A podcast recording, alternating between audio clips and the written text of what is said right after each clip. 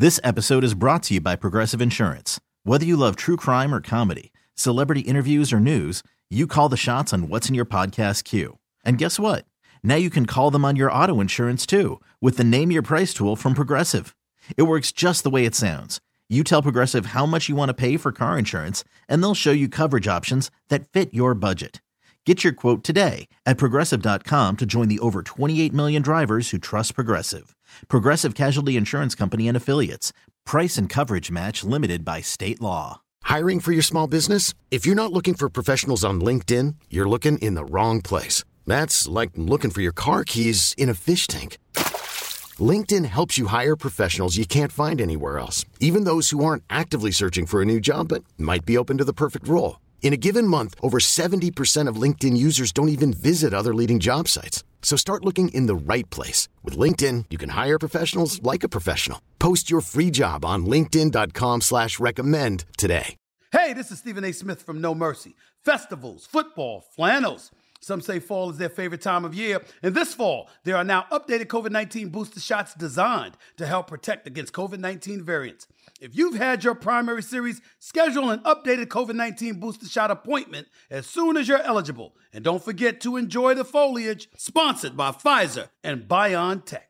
Make this holiday season with the family an interactive one at the Tech Interactive in the heart of downtown San Jose, next to Christmas in the Park. Spend hours exploring fun exhibits together. Build and program your own robot. Design and ride a roller coaster. Engineer and test your own launching device and more. Immerse yourself in exciting new worlds in the largest IMAX dome screen in the West. Get tickets now at thetech.org. That's thetech.org. The Tech Interactive, where science meets fun for everyone.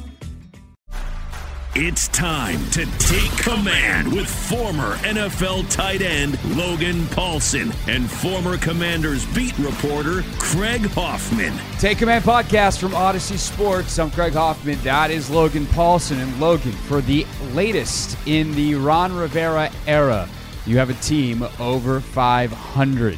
Yes, they are now 6 and 5 after they pretty much mollywop Houston Texans. 23 10 does not feel indicative of how one sided this game was. Very easily could have been more, and frankly, could have been more just if Washington had put forth more effort to making it more by the yeah. end of the game. Fully content to rely on the fact that Houston was not going to score uh, and and just ride this thing out. And basically, it's exactly what we were hoping it would be. It was a game full of dominance from the defensive line of the Commanders against a really really bad interior, specifically poor Kenyon Green uh, for the Houston Texans on the inside. And Taylor Heinicke and company did just enough. They ran the ball a ton. And voila, easy, breezy, 23 10 win. Hard to remember one easier in recent Commanders' memory.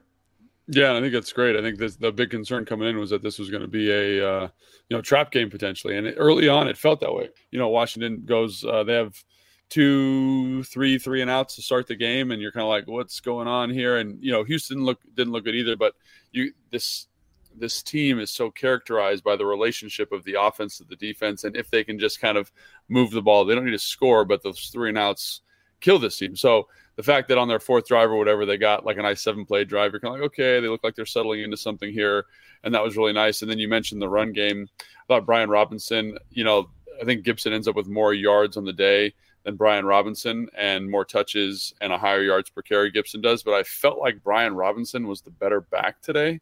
I felt like he was breaking more tackles, making people miss, getting more value per run. Um, and so that uh, that's pretty cool to see. I felt like he had some really dominant runs and short yardage. I got one on uh, third and two that he's breaking two tackles. He's got third and three. He breaks. He jumps over a guy, falls forward. Like he just had some like really awesome runs where he's get hit in the backfield and then making more out of it. And obviously, great to see Gibson like you know speaking to his skill set and speed and explosiveness. Um, but yeah, man, I, I thought that was awesome. I thought. Um, you know, we kind of knew the offensive line should win. In some ways, I'm kind of disappointed that there wasn't more space in the run game. Uh, but you know, those backs did an excellent job. Nice to see Logan Thomas make an appearance. He hasn't been around for a while. And so for him to kind of be as productive as he was and making some tough catches and being physical in the run game, really good to see. And I think just, again, the offense was good enough. Uh, they didn't make any killer mistakes. Um, they were able to make some plays off play action and things like we talked about. But I think really the story is just how good the defense looked for for the whole of the day. Yeah, we'll get back to them in just a second, but it, like I just want to make clear how much the offense stopped trying in the second half. Like yeah. they they just went back to the most basic run game, and Brian Robinson and Antonio Gibson deserve credit, as does the O line for executing it well enough to get away with that. But like that first half, man, and really even the first quarter when they didn't have any major production, I liked what Scott was doing. They mm. threw a ton of looks at Houston. You know, Curtis Samuel's running this way. Now Terry McLaurin's running that way. Jahan gets like all three receivers got reverses or end arounds. Um, you had different carries for a bunch of guys. You had screens here. You had um, you know short routes here. Some shot plays over top. Um, they did just enough that you almost question like, wait, are they getting, they being too aggressive? Are they trying too much? And then they found a really nice groove in the second quarter. It throttled it down, took advantage of the information that Houston gave them, and also the fact that Houston was probably you know a little bit frazzled on how much that Scott Turner had thrown at them. And you see all the motions and all that kind of stuff. And then the second half, it just went away. And they just ran super simple, easy offense. And that's perfectly fine. Like at that point, it was well established that the defense was like whenever the defense wanted to get a stop, they were going to. There's nothing Houston could do offensively. And at that point, you don't want to show more to this incredibly important stretch of games coming up. You don't want to show any more to those teams. You don't need to. No need for risk. So let's not mess around with end arounds and reverses and these funky pitches. Just hand the ball off and get out of there with the win. Like that was incredible execution offensively to me from first quarter trying stuff throwing a bunch of looks giving them stuff to think about. Second quarter taking advantage of that and blowing out the lead. And then third and fourth quarter just cruising calmly you know into the win and and like truly bravo as far as I'm concerned on the play calling all day even though it could have been like if they wanted to score 40 today I feel like they could have. There's no reason to yeah, and I think they like kind of like against Philly, they did a good job when they did pass, especially in that second quarter of finding opportunities, like nice chunk plays, you know, to kind of to keep the offense moving. And you know, everyone wants to focus on the run game, and rightfully so. But I think like the the passing game was clean, and there wasn't opportunities or like negative opportunities, ball in harm's way type stuff. I thought they did a good job uh, in the two minute situation. Like, mm-hmm. you know, for Taylor's credit, man, he, he did a good job. He, he, found a way, you know, on Logan Thomas's long catch, he's kind of falling back away from the throw, dunks it out to him, takes a hit. Like, that's the type of stuff, again, that's never going to show up in like a stat sheet or a number line. But that's him, that offensive line better. That's him getting the ball where it needs to go and not taking negative plays and turning negatives into positive. And I think we got to see kind of the the purest form of Taylor Heinicke today. I felt like he didn't make any bad mistakes today, which was great to see. Yeah, he had the one early um, that should have probably been picked where he tries to hit Terry one on one. Pitre, right on the yeah, deep post or whatever. Yeah, very very covered. Yeah, uh, you know the, the, the players over the top. You can't throw that one long. But outside of that, which by the way, what is it with him in like the first series? Uh, doing crazy stuff, uh, or I guess really this offense because the, the Philly one where they get the, the sack fumble is not really on him. Yeah. But after that, smooth sailing. Smooth sailing, and uh, like you said, I like you know we talked about this on the pregame show a little bit today, like how pre-snap motions and post-snap movement against the team that likes first and second to be really advantageous, right? Especially when you're trying to sell it for the run. And the jet sweeps and the reverses are good because you're getting a guy who's trailing in man coverage who's got to make the tackle, right? So all that stuff, I think we kind of, on some level, could anticipate, and it was good to see it. Um, I, you know, I'm personally like the big long looping reverse. I think it just takes too long to develop, especially with how fast defenses are now. So I prefer the jet sweeps and things like that. But again, I, I, like the ideas. I like the misdirection. I like the wrinkles off of stuff. And I like that he felt comfortable enough to call it. I think that's another thing is sometimes, you, you know, I'm pretty sure Scott's got a reverse or some type of trick play in every week, just about whether or not you feel good enough to get that thing called. And kudos to him on, on trusting the team, trusting the group, and getting that stuff done. So yeah, excellent job. Terry has another really solid day. You know, making some conversions. Um, Cam Sim, that nice catch on the dig in the two minute was great. I, it was just nice to see not a lot, not a not a lot of drop passes. I think Jahan maybe had one on a kind of a scramble drill, but he shows up with some catches too. So that's good. Their t- offense moving, offense. I think I, I like the word you use, like kind of com- like or comfortably moving through some of these challenging situations. Again, not great on third down this week, which is something that I think they got to kind of. But I think overall, I think overall you feel pretty good about what the offense did. I think the protection was pretty solid, run game was solid, um, and I think that ultimately is a this team was talking about this. You know, people want to talk about the playoffs and and can they compete with the big guys?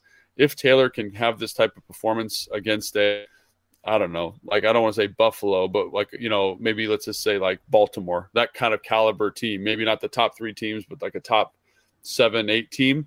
Like you can win a football game with how good the defense is playing, and I think that's something that fans should be excited about. Well, know? I mean, also look at this. Last couple weeks before this game, they went toe to toe with Minnesota, yeah, and beat Philadelphia. Those right. are the top two seeds in the NFC. So you talk about Baltimore, you talk about Buffalo, you talk about Kansas City. The only way they're playing those teams is if they make the Super Bowl. Right. So at that point, uh, I think questions will have been answered, and you'll be feeling pretty confident uh, if that were to come to fruition. But like but, uh, the NFC yeah. is up for grabs, man. But I guess not my point, I'm not. T- I'm not. By the way, I should. No, clarify. no. The NFC is up for grabs. I do not think this team will be in the mix for it ultimately. Right. However, it is up for grabs. Yeah, and so I- again, I agree with they're going to be in contention for whatever, but I do think that like when if Taylor like so look at Minnesota for example, if he can have a performance like this where he's a little bit more conservative with the football, a little bit more fastidious with the football, and they run the ball a little bit better, they're more deliberate with the run game. The defense kept him in it, right? And that's something you always one of your criticisms in the last little bit of that game, fourth quarter of that game. Like, why not run the ball a little bit more? uh, in, in the Minnesota game. And so again, like they've kind of shifted gears. I think they've found an identity that works for them.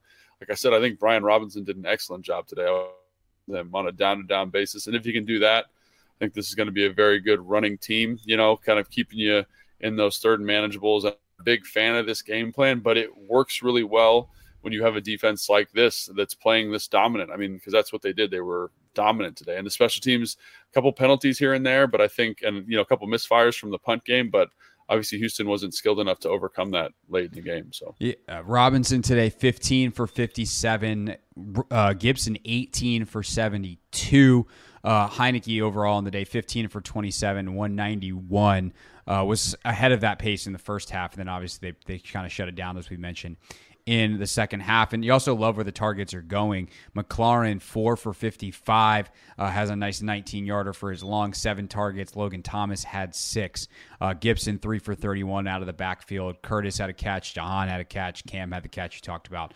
So a good job of distributing the football for Taylor Heinicke. As for the defense, that first half was wild. Yeah. Uh, the Texans had five net yards. They had 15 penalty yards. They had more penalty yards than yards in the first half. They had minus one passing yards in the first half. The sacks uh, more than the actual yardage.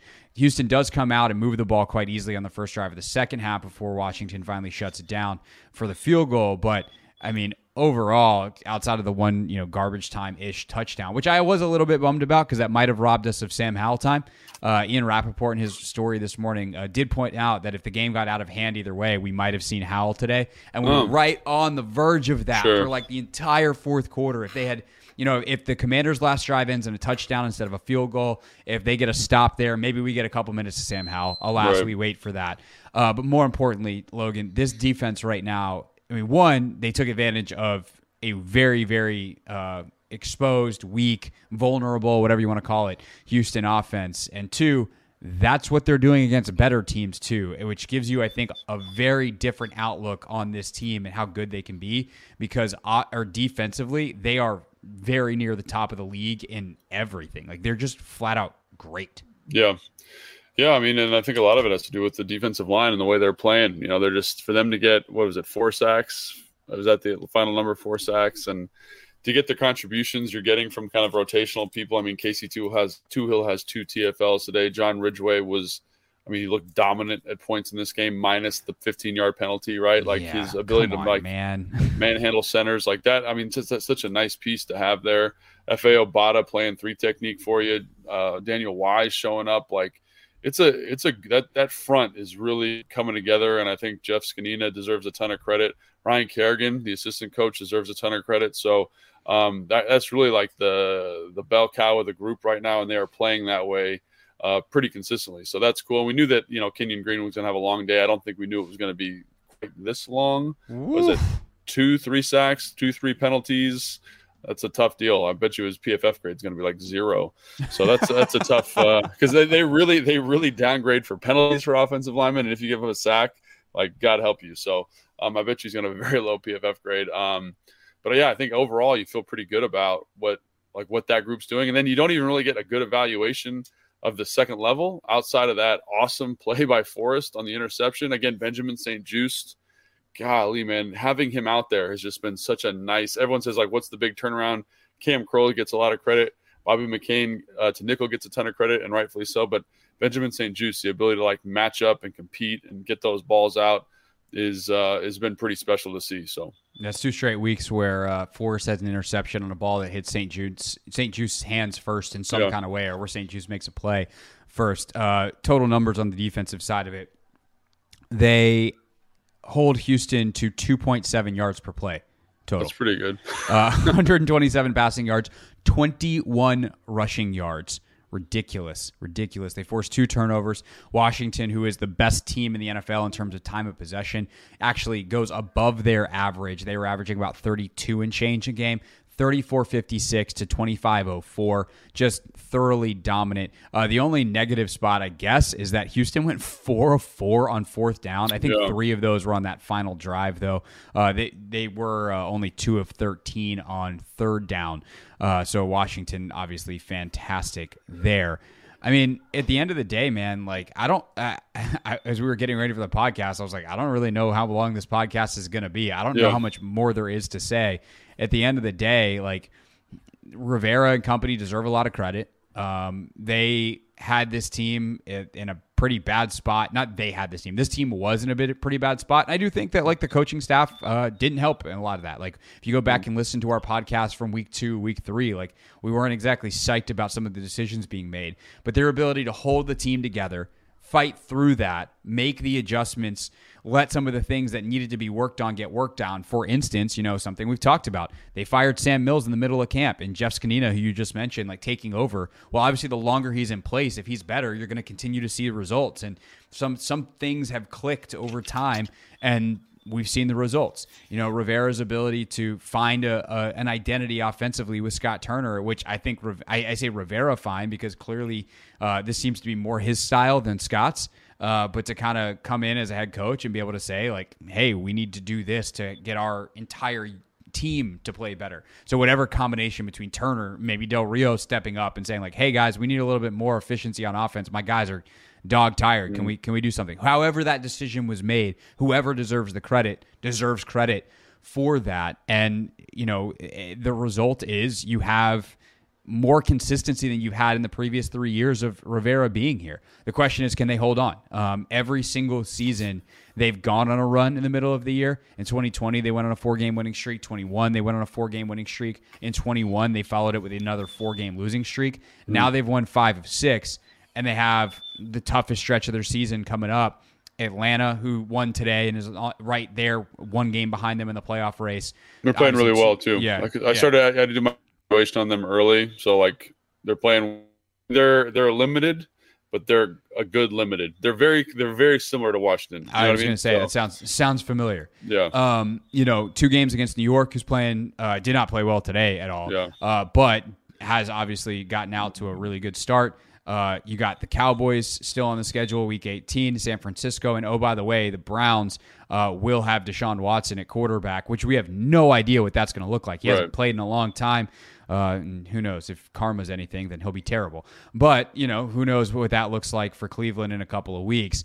So it, it is a situation where they've got a tough stretch coming up here, but all games they should be able to compete in, all games they should be able to win, or definitely they can win and it's just a matter of finishing now where they've had these runs in the middle of the season and you know as the the graphic says this is the latest in the season Rivera has ever been over 500 as a Washington coach so can they continue this starting next week with Atlanta that's the question yeah. we now we now turn to yeah, I think that's a that's a really good question, and I think again it shows you kind of again this is a game we expected them to do well, and there was some concerns about being a trap game, and I think they stepped up and handled this very well, very professionally. So kudos to Ron and the staff and the leadership of the team. You know, John and uh, yeah, Terry, right? Yeah. Um, but I, I, think it also shows you kind of how close and how tight the margins are when you're playing a, a style like this, right? You get one big play to Brand that ends up leading to a score, right? And so against a better team, like let's just take Atlanta for example, which is like Houston, you know, like 2.0 basically, right? It's you've got uh, Cordarrelle Patterson, you've got Pitts, London, you've um, the kid from BYU, the running back, right? You've got all these playmakers, and the the issues that were here in Houston are no longer here, right? So the big plays are going to be more reticent, right? So can the offense kind of keep pace with a group like that? Um, and that becomes a bigger question, right? Especially when they're less efficient on third down like they were today. So again, they deserve a ton of credit for this win because this is a tough place to go win. This is a tough situation psychologically for the team, but they're going to have a really good test next week about where they're at and if they can beat good football teams because that Atlanta team is very physical on both. I think they're a little undermanned defensively, but that offensive line is going to really test you, and it's going to put they're going to test that excellent run defense as early and as often as they can because different than Philadelphia. They are a run first, run second, run third. We don't want to pass ever kind of team. So that'll be a really curious matchup. And again, I think it's it's cool. It's cool to be having this conversation, right? It's it's it's a nice change, but it's also important to remember that Houston's the worst team in the NFL at the moment. Yeah. And so we should we got to give it that context. As much as we want to give them their flowers, and I think we have given them their flowers, it's important to remember that this, like you said, this is a tough, tough couple, uh, tough little bit of schedule here, right?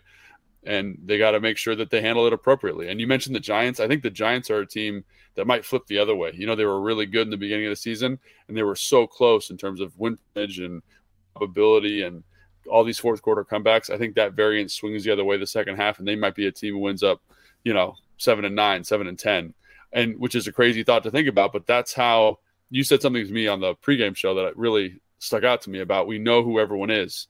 And I'm always like, no, man, because what if someone loses the yeah. last six games, right?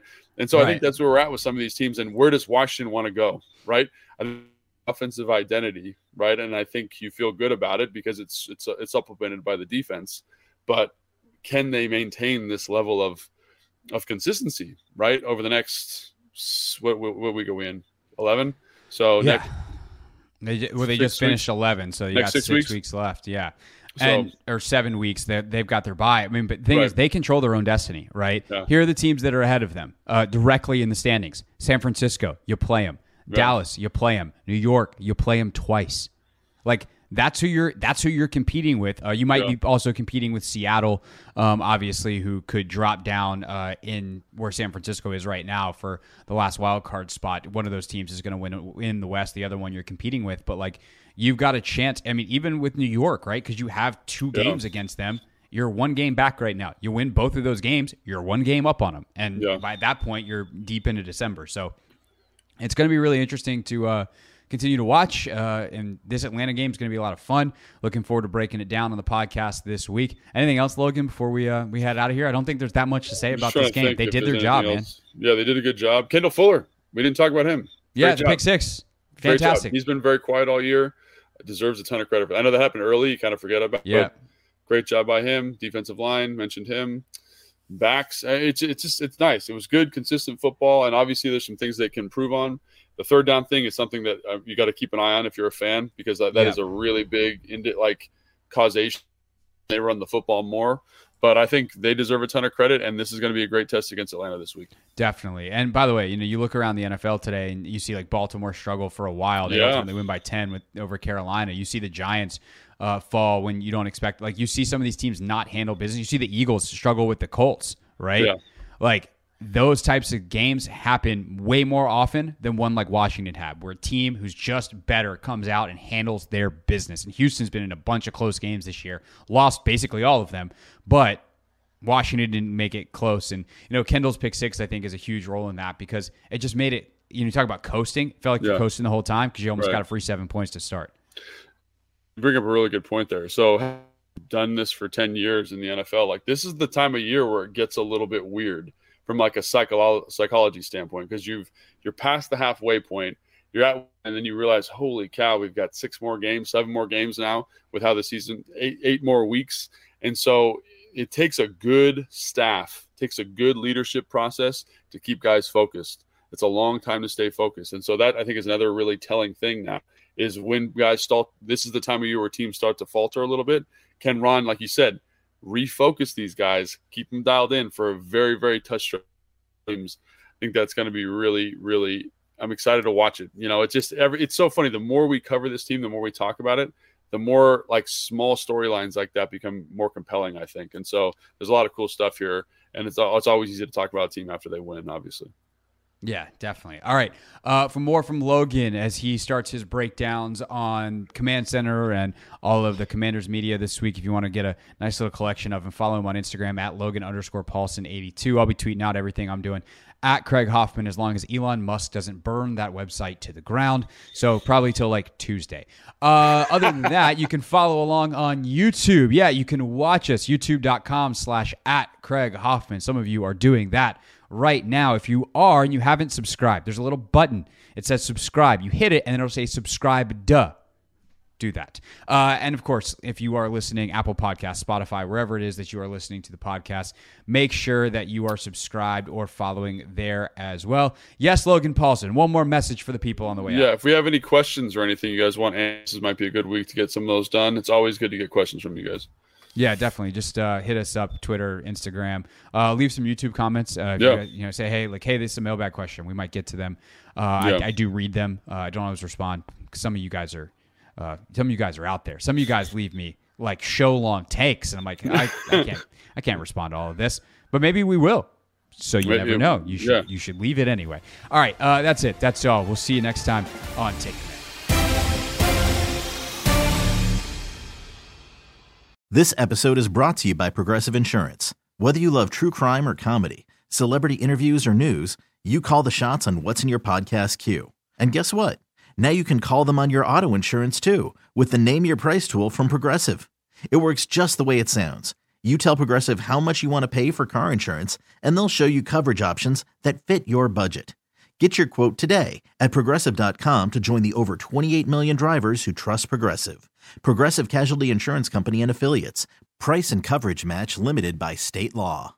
We really need new phones. T-Mobile will cover the cost of four amazing new iPhone 15s, and each line is only $25 a month. New iPhone 15s? Only at T-Mobile get four iPhone 15s on us and four lines for 25 bucks per line per month with eligible trade-in when you switch.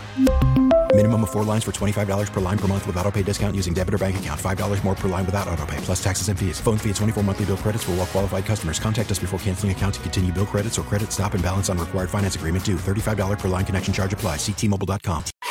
Audacy is giving you a chance to win a trip to London to see Taylor Swift at the Eras Tour. It's Tay in the UK. Hey, it's Taylor. Just download the free Audacy app, log in and listen to a participating station for a minimum of 60 minutes to get your daily entry. And you could win a chance to fly off to London with three friends and see Taylor. I can't wait to see you at the Eras Tour in London. For more, go to audacy.com slash Taylor. Tay in the UK. on the Audacy app. Thanks to Republic Records. This is a national contest.